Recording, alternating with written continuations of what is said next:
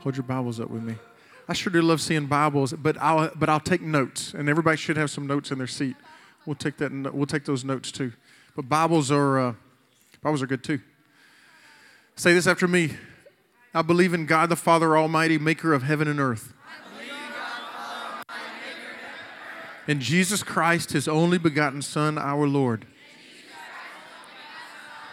He was conceived by the Holy Ghost born of the Virgin Mary, suffered under Pontius Pilate, was crucified, dead, and buried. He descended into death. On the third day, he rose again. He ascended into heaven. And right now sits at the right hand of God the Father Almighty. From there, he will come to judge the living and the dead. I believe in the Holy Ghost, God's holy church, the communion of saints, the forgiveness of sins, the resurrection of the body, and the life everlasting. Amen. Good. If you look in your Bibles with me, Matthew chapter 9, the, it's in your notes too. Tonight I'm going to finish up our sermon series that Amber and I preached um, for the last two and a half months. God, for the last two and a half months called Jesus Said What? And um, for the first eight of them, there are nine. By the way, I just looked at the podcast. Uh, right now, last week's sermon is on there, and a sermon from 2014 is on there. So, I'm not sure exactly how that works, but you can listen to two. Maybe that means they're coming in, coming back slowly. Who knows? So, you can check those out. But the first eight sermons what I wanted to do was look at things that Jesus said that was a challenge to us. Tonight, I want to look at something that Jesus said that was a challenge to the people that were listening to him. So, if you look with me in Matthew chapter 9, I'm going to make a couple quick points tonight, and we are going to uh, be on our way. But I believe that God has something very specific that he wants to say to you tonight. To every person in this room, he has a challenge to the way that you think about him, the way that you think about his, his activity. Faith is believing God is who He says He is and He can do what He actually says He can do. And so that's what faith is. And so tonight we're going to look at Matthew chapter 9, which is this um, pretty crazy story, which um, tends to be in the Bible crazy stories, right? Have you noticed that? That there's some pretty crazy stuff in there? So we'll look at one of them. So, Matthew chapter 9, verse 1, it says, Jesus stepped into a boat and he crossed over and he came to his home, he came to his own town. Some men brought to him a paralyzed man lying on a mat. When Jesus saw their faith, he said to the man, Take heart, son, your sins are forgiven. And at this time, some of the teachers of the law said to themselves, This fellow's blaspheming. Knowing their thoughts, boy, that's tough, right? Wouldn't that be tough? Be talking behind Jesus' back? Knowing their thoughts, Jesus said, Why do you entertain evil thoughts in your hearts? Which is easier to say? Your sins are forgiven? Or to say, get up and walk? But I want you to know that the Son of Man has authority on earth to forgive sins. So he said to the paralyzed man, Get up, take your mat, and go home. Then the man got up and went home. And when the crowd saw this, they were filled with awe. And they praised God who had given such authority to man. I want to give you a couple quick thoughts tonight and um, hopefully challenge your faith a little bit. So let me set the scene. My guess is that you've heard this story. You've heard one or two versions of this story. You might have heard Matthew's version here, or you might have heard Luke's version um, over there in Luke's version, he says, he, he gives the details of the story where the guys brought to Jesus and, la- and lowered him down from a roof. Remember that part of the story? Matthew just kind of distills it down to, he, he says, those aren't important details. I want to give you the most important details, and that's what we get here in Matthew 9.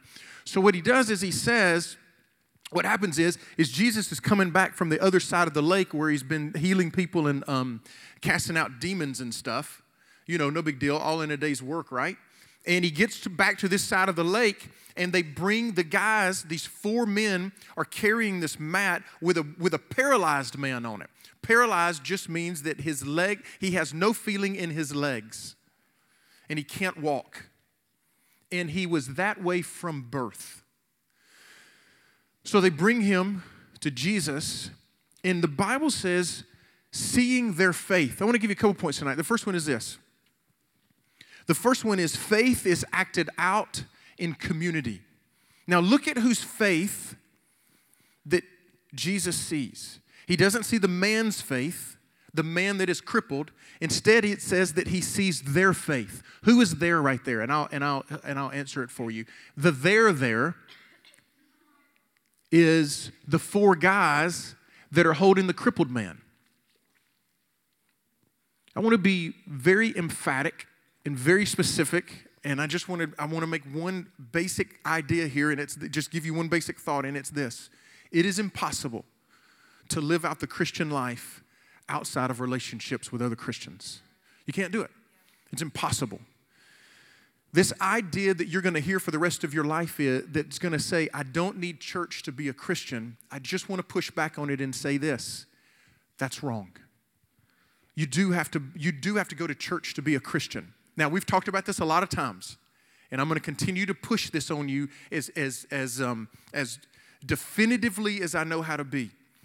Christian has to mean something. It can't just be a word that we flippantly toss around and act like it's not, it doesn't have meaning anymore. What has happened is, is this word has been so watered down that we've attached it to things that it shouldn't belong to. We've attached it to nouns instead of it becoming a noun itself. Christian can never be an adjective. There is no such thing as the adjective Christian. There is no such thing as Christian music. There is no such thing as Christian art. There is no such thing as, as Christian restaurants or Christian books. There are no such thing as Christian anything. Christians is a noun. Christian is a noun and it's a person. And it always means 100% of the time a person that lives their life like Jesus. Period. It can only mean that and it can never mean anything else. Christian has to mean someone who lives their life like Jesus. That's what it always means. We don't live in a Christian nation. That would mean that everybody in our nation was a follower who lived their life like Jesus. Do we live in a nation of all Christians? No, so we don't live in a Christian nation. Christian cannot be an adjective, it is always a noun. And so, when I tell you this, that in order to be a Christian, you can't be a Christian outside of community. What I'm saying is, we live our life like Jesus, and Jesus not only lived his life on earth in community, but has lived his life in eternity in community. Jesus has an eternal small group. It is called Jesus, God the Father, and God the Holy Spirit and they have existed since the beginning of the beginning of the beginning and will exist until the end of the end of the end, and there is no such thing, right? There's no beginning, there's no end, and Jesus has existed in an eternal community for all of eternity. And so, to be a follower of Jesus, we have to act like Jesus. So this idea that I don't need a church, I don't need to go to church to be a Christian, or this idea that you can watch church on television and be a Christian is not true. You can't. You can't watch church on TV and be a Christian. You can't not go to church and be a Christian. Can you go to heaven? Sure. Can you love Jesus? Sure. But that's not what Christian means. Christian means I follow Jesus and I do what Jesus does. So, I, look, you can go to heaven. I don't know. That's for God to figure all that stuff out. I don't, I, I'm not worried about heaven. I'm worried about am I living my life like Jesus today? Is the, is the overflow of my life and the hope that is on the inside of me that has the ability to bring life and fulfillment and purpose inside of another person's life. Is it overflowing and coming out of me? When people see me, do they say, He's different and it's because He follows Jesus? That, that's the person, bless you, Kara. That's the person that I want to be. That's what I care about. Heaven and hell will work itself out. And we've got to stop living life where we think about, I'm scared that I'm not going to heaven or I'm scared that I'm going to hell. Forget all of that stuff. Live like Jesus, and you don't have to worry about any of it. Just live like Jesus. That's what Christian means. Christian doesn't mean that you prayed the prayer, Christian means you walk the walk. And to walk the walk means that we, that we are in a body, a community of believers that, that, that both encourages us, admonishes, admonishes us, and holds us accountable to the commitment that we've made. Who in your life right now challenges you when you don't act like Jesus? If you don't have anybody in your life that challenges you when you don't act like Jesus, then you are not a Christian because you're not in community. Got it? And, and, I, and I look, I don't want to make anybody nervous here because I just want to continue to reiterate Christian means I live like Jesus. That's it. That's what it means. So, faith, which is the act of believing that God is who He said He is and can do what He says He can do, faith is acted out in community. So, Jesus looks at these guys and they say, Jesus looks at these guys and He says, Look at their faith. And then He says these crazy words. He looks at this man and He says, Now remember, this guy's crippled. He can't walk.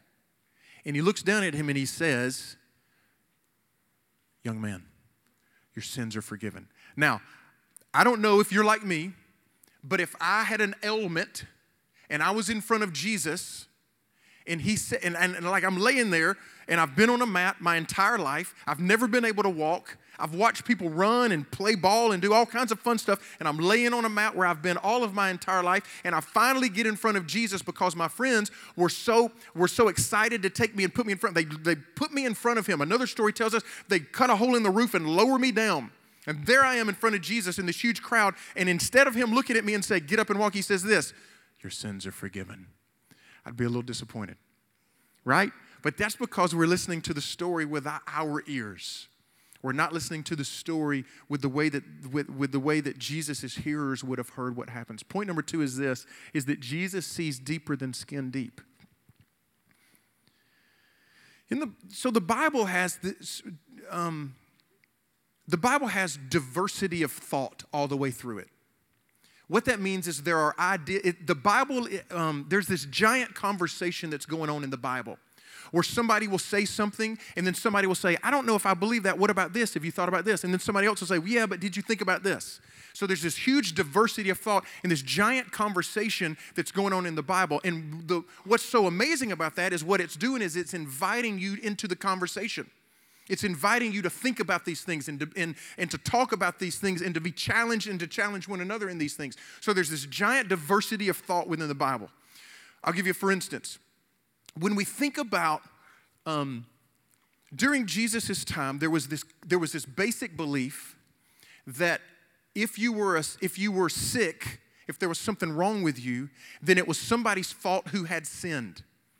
So there was this dynamic, this connection between being sinful and something being wrong with your body, which would stink for us, right?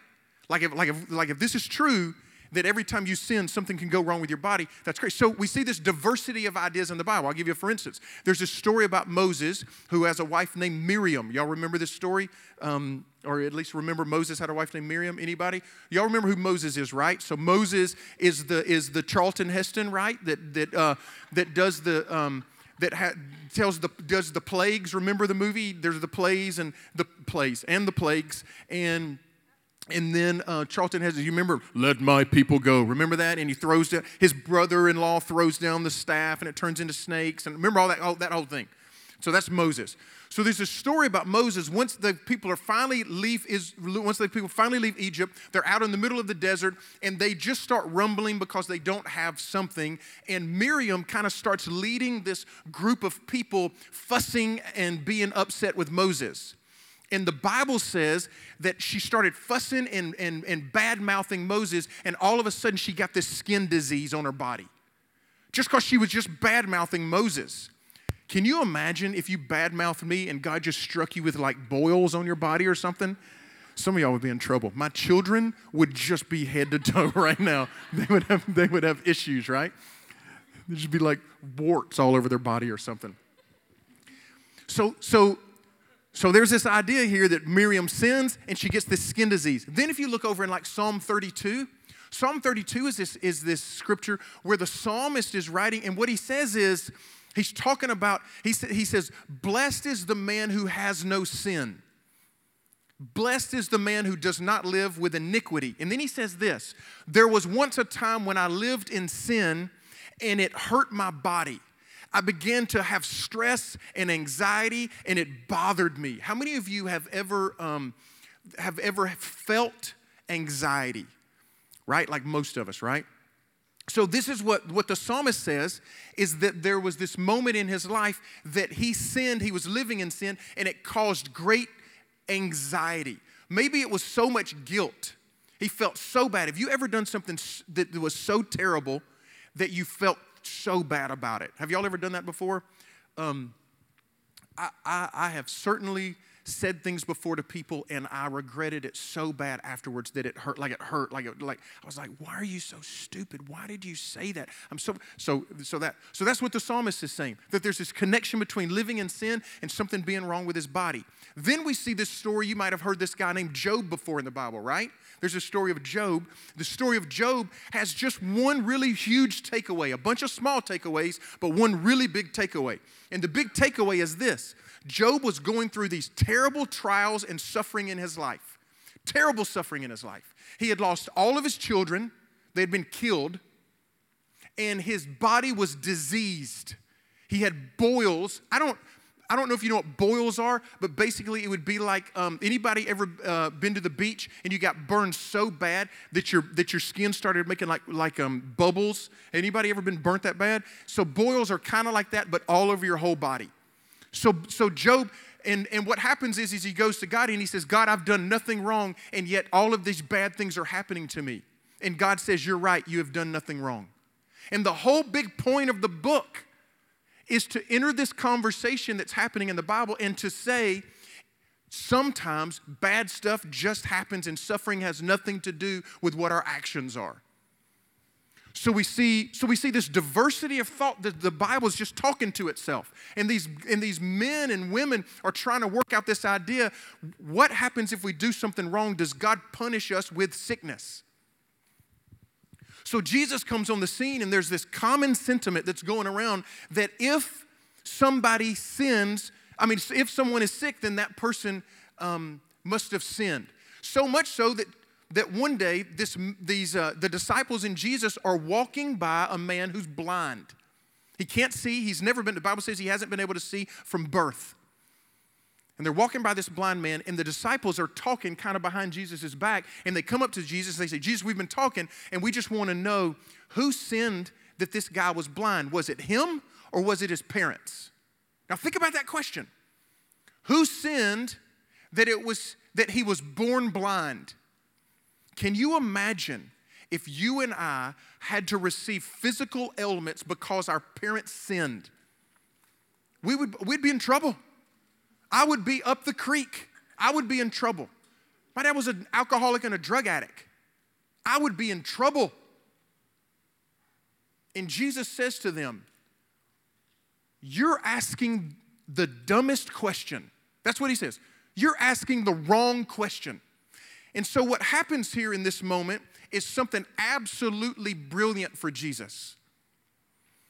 This man has heard these thoughts all of his life. Can you imagine you've never walked and your whole life there's this there's this idea that's around your country, around your people that you believe that either you sinned or your parents sinned. And your whole life you've heard these thoughts. I must have screwed up. I must have done something wrong. I don't know what I did. I don't know how I could have sinned in the womb. But I guess I did, or my parents sinned. Something's wrong with me because of the sin, because of the some, because somebody did something wrong. Can you imagine how much anger you would feel, how much frustration you would feel? You're like, I didn't even get a chance to sin. Like I was born this way. This isn't fair. Can you imagine how all of a sudden you go, there's this, there's something about this life that isn't fair because I was born with this ailment, with this sickness, with this disease, and I didn't do anything wrong, and everybody's telling me that I did something wrong, so I guess I did. Can you imagine feeling that? We've t- we, you guys have heard this thought before the difference between guilt and shame, right? Guilt is the feeling that you have when you have done something wrong, shame is the feeling that you have when you believe that you are something wrong. And so, what this man is feeling is shame. because he sees it every single day. What is wrong with me? The shame of feeling I'm diseased, I'm broken, and somebody or me did something wrong, and, and, and it's not fair. He lives this life of this, this something, this isn't fair. How many of you have ever thought that before? Something happened to you and you were like, ah, this isn't fair. Any, any fairness people in here? Like you're the type of person just like, this isn't fair. And this is what this guy's feeling. It's not fair. And the Bible says that Jesus sees their faith. He sees his community's faith. Faith is believing God is who he says he is and can do what he says he can do. He sees their faith and he looks at this man and he realizes that there is a deeper issue in his life than his physical ailment. Now, you have to hear this because this is important. Jesus has the ability to discern, he sees deeper than skin deep he realizes that there is something that is even worse. There is a worse ailment, there is a worse malady in our life than our physical issues. And he sees his heart. And he knows that his heart is broken because he lives in this thought that the world's not fair, life isn't fair, God must not love me. Instead, God must hate me because somebody sinned and he did this to me. And Jesus says to him first, Hey, now you know, the problem with, the problem with reading the Bible in English is we miss some of this tone. So there's this cool word in Greek right here where it says um, in verse, just before verse 3, where it says, Take heart, son, your sins are forgiven. The word there is little, little boy. Now, this isn't a little boy, he's a man. So all of a sudden, I, I, wish, have you ever gotten frustrated with text messages because they don't show tone? And as somebody has said something to you and you were like, oh, they're chewing me out. And they weren't. They were just like writing a text, right? And so sometimes we don't see tone in Scripture. Now, what this is doing, the word that Jesus is using is showing you his tone. And this is what he says to him. Today, he would say it this way Hey, man. Hey, listen, little buddy. Hey, listen, pal. He looks at this little guy he looks down at him. And he says, Hey, I want you to know something. You're good with God. You didn't do anything wrong. Nobody did anything wrong. You, you're, you're in right standing with God. God looks at you and has pleasure in you. God looks at you, He's pleased with you, and He loves you. There are no sins. All of your slate is wiped clean. And what he does in this moment is he changes this paradigm of thought in his disciples and in all of these people that you've done something wrong and that means something bad had to happen to you. And too often, young people, what we do is we believe that when we do something wrong, that God wants to punish us. We do something wrong and God says, All right, that's how you want to live your life. Fine. And that's not who God is at all. God doesn't punish us for our sin, God punishes us with our sin. What that means is sin is enough. God allows us to live in our brokenness until we ask Him to take us out of it. And it's bad enough. And so, what Jesus does here is He looks at this man and He says, Hey, your sins are forgiven. Now, here's what you need to understand this was, this was crazy that he would do this because there was a system of the forgiveness of sins. There was already a system in place. It wasn't like you're in my system, it was a very different system. So, if you did something wrong, so let's say that Grayton, the jerk that Grayton is, one day was walking by Daniel's garden, farm, and he's began to covet Daniel's donkey. He was looking at Daniel's donkey and he was like, Man, I wish I had that donkey. That's a good looking donkey. And Grayton stole Daniel's donkey. He's just like, I'm taking that donkey. I like that donkey. That's a good looking donkey. And he took it home with him and he began to plow his own fields with Daniel's donkey. He Just stole it. And Daniel is just sad. He's like, Man, I used to have a donkey and I love that donkey. And then he's walking by Grayton's and he's so sad and he sees, he goes, Man, that looks like my donkey. And I know Grayton doesn't have a donkey that looks like that. Is that my donkey? And he confronts Grayton and he says, Grayton, we're not gypsies. You can't just take my donkey. That's my donkey. And Grayton says, Man, I am so sorry. You're right. And he gives it back. But it's not enough to say, I'm sorry in Jesus' day. Then what Grayton has to do is he has to go to this temple. There's this giant temple. He has to go to the temple and he has to take a lamb.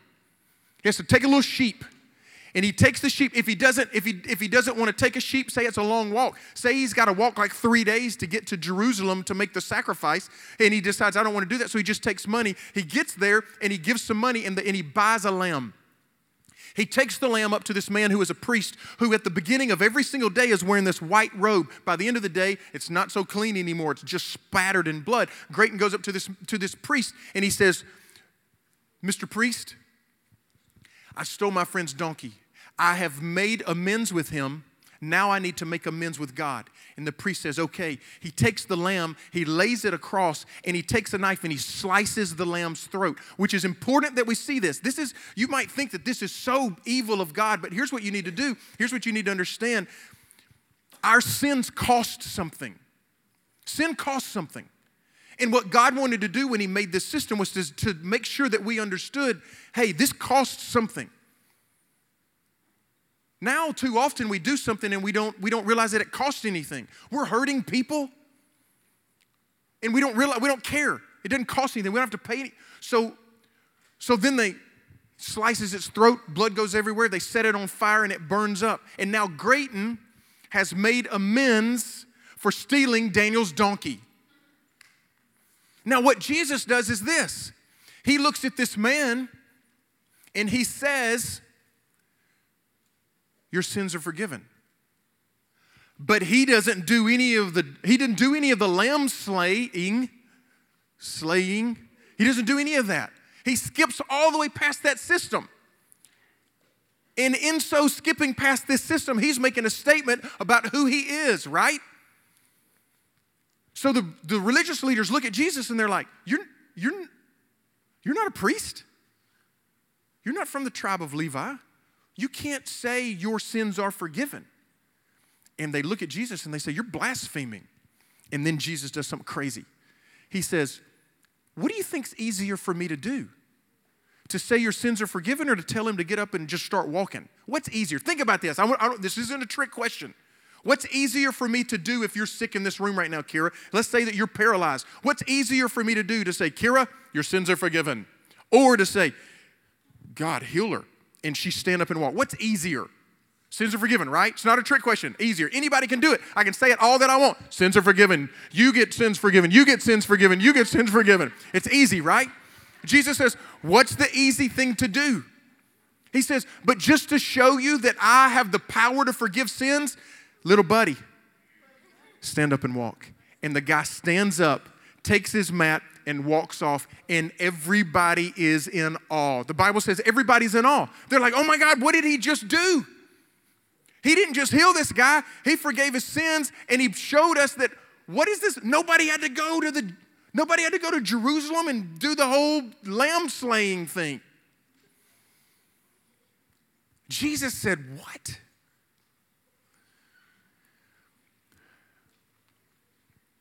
There's some of you in this room right now that have this brokenness on the inside of you. And it comes out. Brokenness always comes out, it's always coming out. There's some of you in this room that are angry, and it comes out. Some of you in this room that are hurt, and it comes out. Some of, the, some of you in this room have been taken advantage of. Some of you in this room have been overlooked. Some of you in this room have been beaten on, not just necessarily physically, but emotionally. And I want you to know that Jesus sees all of that. He doesn't just see the part of your expression that, that you feel bad about later, that you're upset and you take it out on your parents or you take it out on your friends or you pitch a fit or you stop caring about stuff. He doesn't just see, he doesn't just see the expression, he sees the brokenness on the inside of you.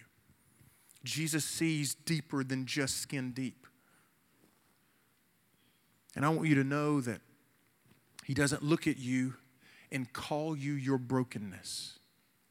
You're not identified by your problems or your brokenness with Jesus.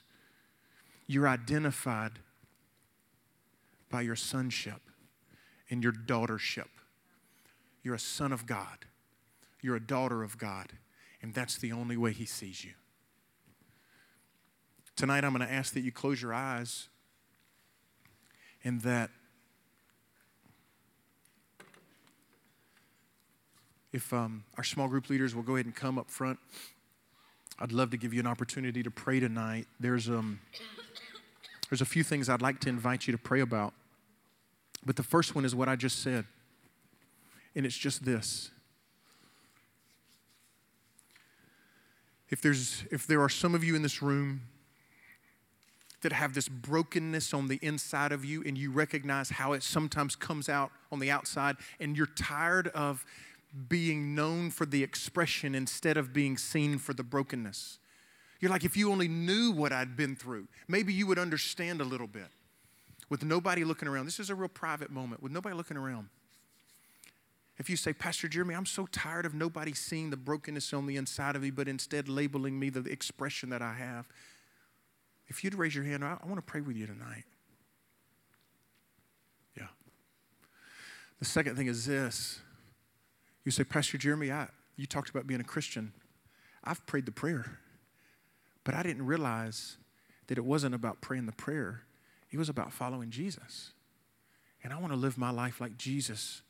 If that's you tonight, and you would say, Pastor Jeremy, either you've prayed the prayer or you've never prayed the prayer, but you're just not walking your life, you're just not following Jesus. If that's you tonight, will you lift your hand? I want, I want to pray for you. I want to, I, I want to live like Jesus. Good. And lastly, third thing, good. The third thing is this.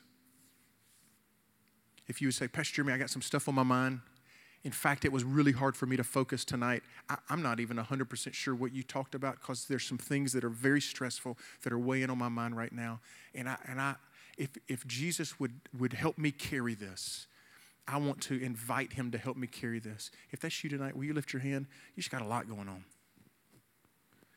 Tonight, if you'll stand up for me. And Daniel, if you'll play something, I'm gonna. We, I got it. I want you to know that I believe deeply that we that we need to pray about this stuff often. That's why I have so many leaders. Look how many leaders I have, and that's how many people that I expect to come up and pray. I expect to have 15 or 20 or 25 people come and pray because we got a we got a bunch we're holding on to in here, don't we? We got a lot. And so tonight, if you lifted your hand, I'm going to start praying. I'm going to invite you to come down here and pray. And I, I, want you to know that there were five or ten people that lifted their hand for every single thing that I that, that I asked you to raise your hand. So you're not going to be down here by yourself. But as I begin to pray, if you'll come down here, um, I want you to know that we want to pray with you as leaders. You can go to your small group leader. You can go to a different group leader. It doesn't matter.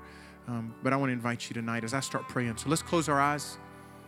And if you lifted your hand, let's go ahead and come this way. Jesus, tonight. I know you deeply love teenagers. Go ahead and begin coming if you lifted your hand, okay? If you didn't lift your hand and you're like, you know what? I got some stuff I want to pray about. Why don't you do that too? Jesus, tonight, I ask that you'll wrap your arms around teenagers.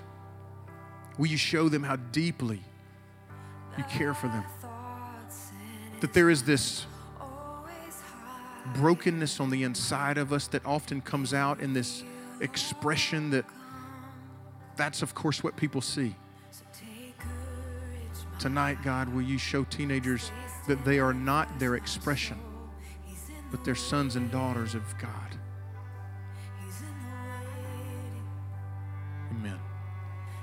Hey, I'm going to ask you to do something. I, I, um, I don't do this often, but listen to me.